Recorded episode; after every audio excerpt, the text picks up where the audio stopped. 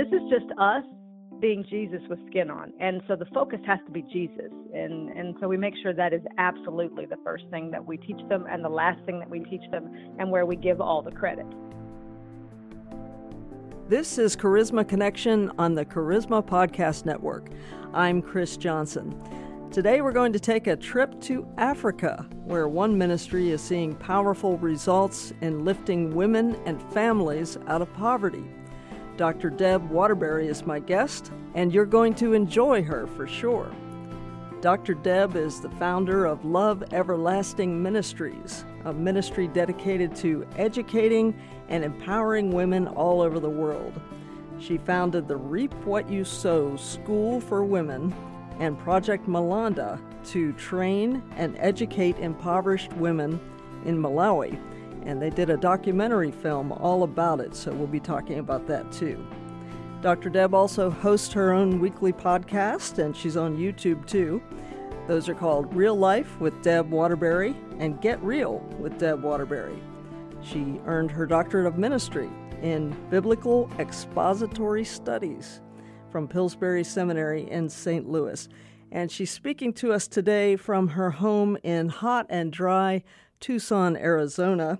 That's where she and her husband Jeff live, and he's a lieutenant colonel in the Air National Guard. So, very interesting there. Welcome to Charisma Connection, Dr. Deb. I get the feeling you and your husband are always on the move. Am I right? well, we used to be. Now that we're getting old, we're kind of trying to stay in one place. But yeah, we used to be on the move a lot. Well, in my introduction, I touched on a number of aspects of your ministry, but how do you keep the ball rolling in all of those areas, and what's your priority these days? Oh my goodness. Okay, how I keep the ball rolling? I think it just rolls, and I try to stay out of the way. It's pretty much what I think great. is happening in my life. Um, yeah, I, I mean, my priority is going to always be my school in Africa, um, and and both actually both schools and and my work in Africa in particular. I'm I'm also a writer, and so I'm I'm right in the middle of writing a couple more books, and I'm, I'm a biblical counselor as well. So I have clients all day speaking to them in biblical counseling and speaking at conferences around the country as well. So I have a lot of things that are happening, but in terms of what is most important to me, it's always going to be those women in Africa. Well, that's great. Well, tell us about Love Everlasting Ministries and why you decided to start that ministry and also what your vision is for it. Well, I started Love Everlasting Ministries, gosh, I don't know, maybe 15 or 20 years ago. I was actually uh, the women's minister at a local church and just was really impacted both from my own experiences and from the women that I was counseling and ministering to there about how we don't understand the truest love and what that looks like of Jesus Christ for us. Um, that it's not conditional, that has nothing to do with us, that it's all about Him. And so from that, then I knew I, I just began this ministry because I was speaking around the country at that point and needed a, a reference point for people to contact me. And then I just I met some people from Africa and spoke at a pastors conference that was actually being held here, an international pastors conference held here in Tucson, and made some connections and fell in love with the Malawians the first time I visited there, and just you know one thing led to another, kept going and speaking there, and eventually realizing that I needed to do something a little more for them as opposed to not that there's more than the gospel, and I don't mean to imply that, but that you know Jesus also when he was speaking to the multitudes and on the on the hills he he knew that he needed to feed their stomachs so that they would hear him. So he did. He fed the 4000 and he fed the 5000 and he did that not only because of, of their needs, but because understanding that full bellies get, have more attentive ears. and so I, I realized I needed to do something more practically as well as give the gospel for these women, which naturally led into the schools.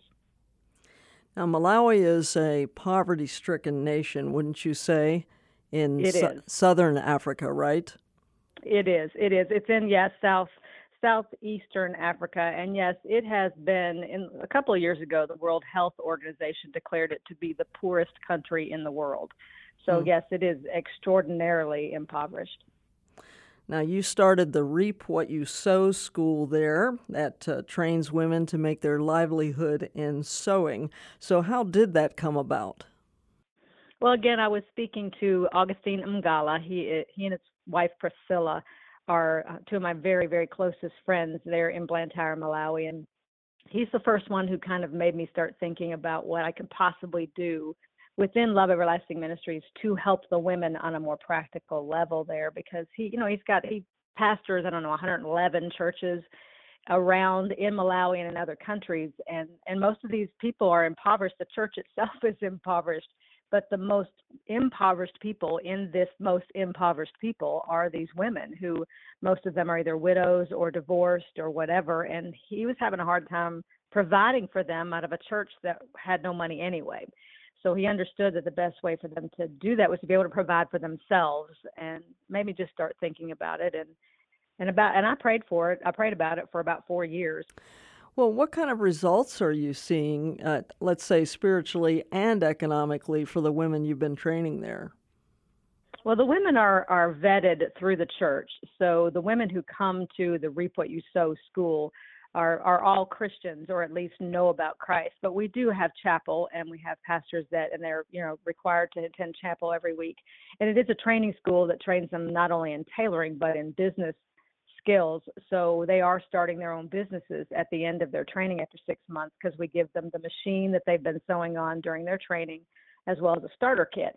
And so what we've seen now, we're just about to have our sixth class, I think, graduate, and we've got about, and actually I think the percentage is higher now, right around 85 to 90 percent of our graduates are now running their own businesses and what you know when i go and visit and i get to talk to them and hear them talk about what they're going you know their lives how their lives have changed the one thing that m- almost all of them there's two things actually but the top thing they talk about that they are so happy they can do now is tithe these women mm. are so happy that they now can tithe to the church that they've loved and served and been going to all their lives or for so many years and have felt like they couldn't actually give back to the Lord, and now they can, and it just gives them such joy. It is a real, it's so impacting to me and to the people that I take just to hear them talk about that. So, are all of the people who get trained are they Christians?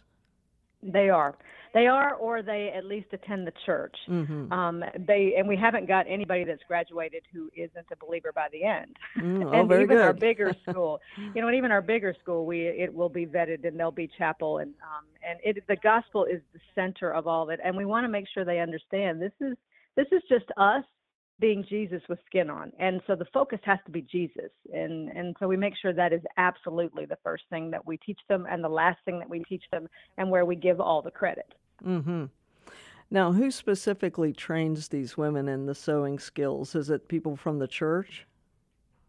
It is, or the woman who is the head teacher at Reap What You does attend the church. She is a professional seamstress and actually had her own school. Her, I mean, that she was training people in tailoring before we employed her but she was destitute. She only mm-hmm. had one or two students, and she had her husband left her. So even her getting this job, where now she has got a salary and she's just risen to. I mean, she's amazing. That she has gotten that she has been brought out of poverty as well, and it's been a beautiful thing to watch how this school has uh, just the bringing these women this kind of opportunity has just had arms that have stretched in so many different directions but yes, um, she is a part of the church and a Christian as well. So, is this a school you hope to replicate in other places in Malawi and in other countries? It is. Actually, we have already have requests to have the school in Mozambique, in Kenya, South Africa, Zimbabwe. Those are countries that have literally reached out to us and wanted. And actually, I just had a conversation the other day, um, three-way conversation with a friend of mine who is in the Philippines. She's a missionary, and she had me in contact with a man in Pakistan. And so we did a three way call the other day um, for me to talk about actually having a school in Pakistan as well. So there are mm-hmm. lots of places that would like to have the Reap What You Sew school. It's just a matter we we know we needed to get the the demographics and everything correct for this first one and we're just about to get to the place where we know it's rolling appropriately that we can have a, a template that we can then move from other places. So yeah we're i mean i've got big plans for this. I always have big plans. I just kind of i have to i think the lord has to remind me just to walk and stop running. So yeah i got big plans. That's great. Now you are also starting project malonda what does malonda mean Malonda means trade in Chichewa, and Chichewa is the indigenous language for Malawi. So it just means trade. So basically, it's Project Trade. Okay. And what skills will you be teaching from that school? And are they, I assume that they're all viable for women in Malawi? Absolutely. Yes, it's going to be, we're going to have three things there that we teach tailoring, culinary arts and estheticians. Um, we we want to actually this school is going to be have women coming who can actually pay for the education. What we've understood after having this school and having so many women, we have a waiting list of over 200 women to get into Reap What You Sew. We could only have 10 women at a time in this benevolent school because we buy everything. They pay, you know, we have them pay them every month just so they have some some skin in the game. It's like 67 cents, so it's not a, a lot. It's a lot for them. 500 kwacha, which is what they pay. It's a lot for them, but you know, relatively small amount. But what we found out is there are a lot of women who actually can pay, even if it's a little bit. So we're going to have this on a sliding scale, and women will actually attend this more as on a, like a college level or a trade school level. So we'll have those three divisions all the time in Project Malonda, this big school, and then we'll take the smaller Reap What You Sew school, which is just meeting right now in kind of a dilapidated building on the church grounds and we'll move it over to the nice new building that we're going to build. And what my plan is is that hopefully eventually Project Malonda, the school itself, because it will be funded by people who are actually coming to the school, that it itself can fund the benevolent Reap What You Sew school so that eventually we don't have to depend on American monies or monies from other people that donate to run that school. And you know, they, they want to be they want to be self-sufficient and and not have to depend on donations. That's not the point anyway. So that's kind of my long-term goal there in Malawi. Okay. So you mentioned three things: the tailoring, the culinary, and esthetician, which I believe is a big word for cutting hair. yes, and doing skin and stuff like that. Yes, yeah. yes, okay. Making people beautiful. All right. Exactly.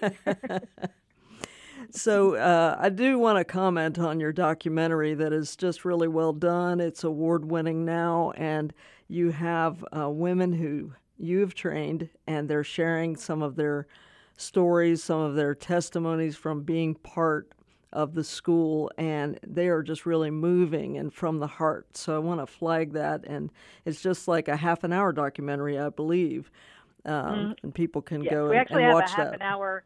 There's a half an hour version, and there's also an hour version. Um, oh, okay. You can watch either one. Yes, okay. And they're both on my YouTube channel. Very good. So, will Project Malonda it'll work along the same lines as the sewing school that you've got now then? It will. It will. Just teaching those three different um, areas, other than the fact that the women will pay to attend the school and they will not receive. It's not the. It's not going to be a benevolent arm of this. So they won't. They won't receive the stuff at the end to start mm-hmm. their own Mm-hmm. business. They're going to receive training and they'll pay something on a sliding scale to attend this trade school. So it's on the same level, but not in the benevolent sense. Although the Reap What You Sew school will continue to be benevolent.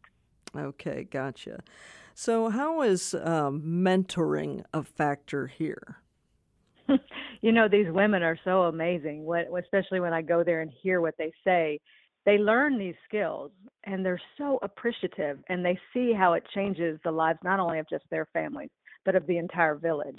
And so they are now training other women in their villages to sew. And and and what I love about that is because you know, they, these women go into these villages and they want, it's best for them to be the only tailor because if they're the only tailor, they get all the business. But that's not even the way they think. The way they think is, this has been granted to me. What a gift I've been given. Of course, I want to share this with other people. And they're they're training other women, and it's just the most beautiful expression of of Jesus with skin on, and and paying it forward and understanding what it looks like to live a true Christian life. Yeah, so that's what they do in this is train other people. Hmm. Well, looking back on your life and how you got into ministry, like for instance, when you were going to Pillsbury, did you think, uh, "Oh, someday I'm going to work in Malawi with uh, women and teach them how to sew"? I mean, uh, how oh, did, have mercy, no. no, I mean that that's quite unexpected, right? How did how did this really happen? You know, you coming from Arizona and getting involved in the poorest country in the world. Well, you know, again, meeting Augustine and Priscilla Mgala here, um, along with some great friends from South Africa and Zimbabwe at that international pastors conference that I was speaking about, mm. really was the opening of that door, and and then beginning to travel over there. But I was traveling over there to speak, to you know, speak at conferences and stuff but I got my doc I got my doctorate because I know that traveling in Africa with credentials is much easier. Mm. In order to mm-hmm. move between countries, move between immigrations, they uh, having the doctorate credentials speaks they speak highly of that in the African nations. So it just made travel easier. That's the only reason I got my doctorate was because I wanted to be able to travel within the countries of Africa more easily starting a school never in my wildest dreams ever because matter of fact the funny thing is is when i started love everlasting ministries i purposefully wrote the mission to say that we wouldn't do that.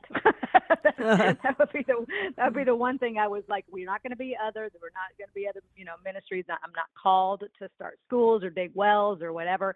I'm called to preach the gospel and to, you know, do this for women around the world. That was my, and I was just sure that was not what I was supposed to do. And I can't sew, so that's kind of silly too. So it, eh, the the whole thought that I would do exactly what I thought I wouldn't do with and teaching the thing that I can't do anyway is it has to be God. That has to be God.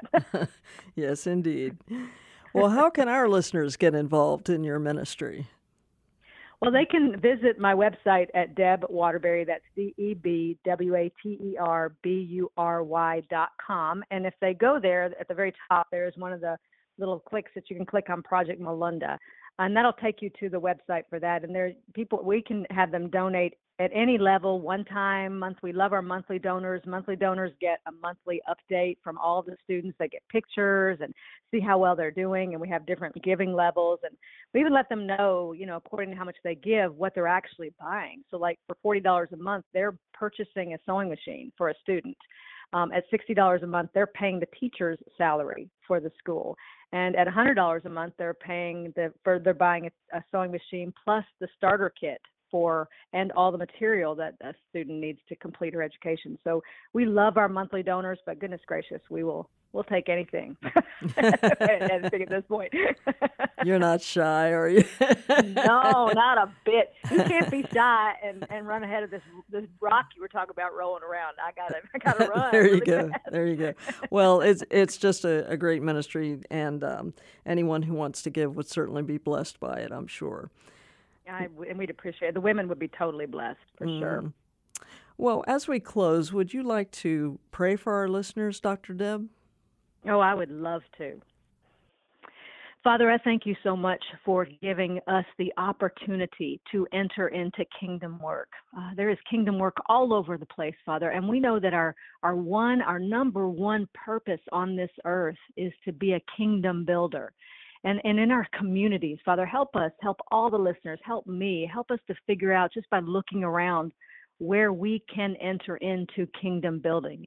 Father, that is that is the way that we honor you. It is the way that we become people of eternity.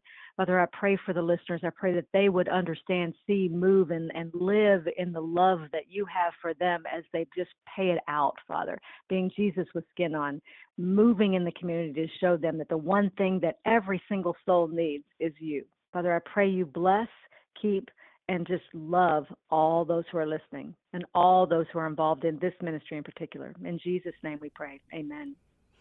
All right. Amen. Thank you, Deb. Um, we have really appreciated learning about you, and I know there's a lot more to your story if people want to, you know, dig around your YouTube and listen to your podcast and everything like that. And yeah, listener beware. and you've got a few books too. So uh, all of that can be found at debwaterbury.com. That is the central location to go to. So thank you, Dr. Deb, for joining us today on Charisma Connection. Thank you so much. My pleasure. Listeners, be sure to stop by cpnshows.com because there you'll find a wide variety of programs on the growing Charisma Podcast Network. Perhaps you'll be interested in Jolt of Joy with Carol McLeod. That's a fun one. Or The Linda Fields Show with Linda's practical and spiritual advice for professional success and productivity. You can learn more about those podcasts and many more at cpnshows.com. Thank you for listening. This has been a production of the Charisma Podcast Network. Steve and Joy Strang are the founders and owners of CPN. Dr. Steve Green is the executive producer of the Charisma Podcast Network. We intend to honor God with every podcast and remain thankful to our advertisers and supporters who make these podcasts possible.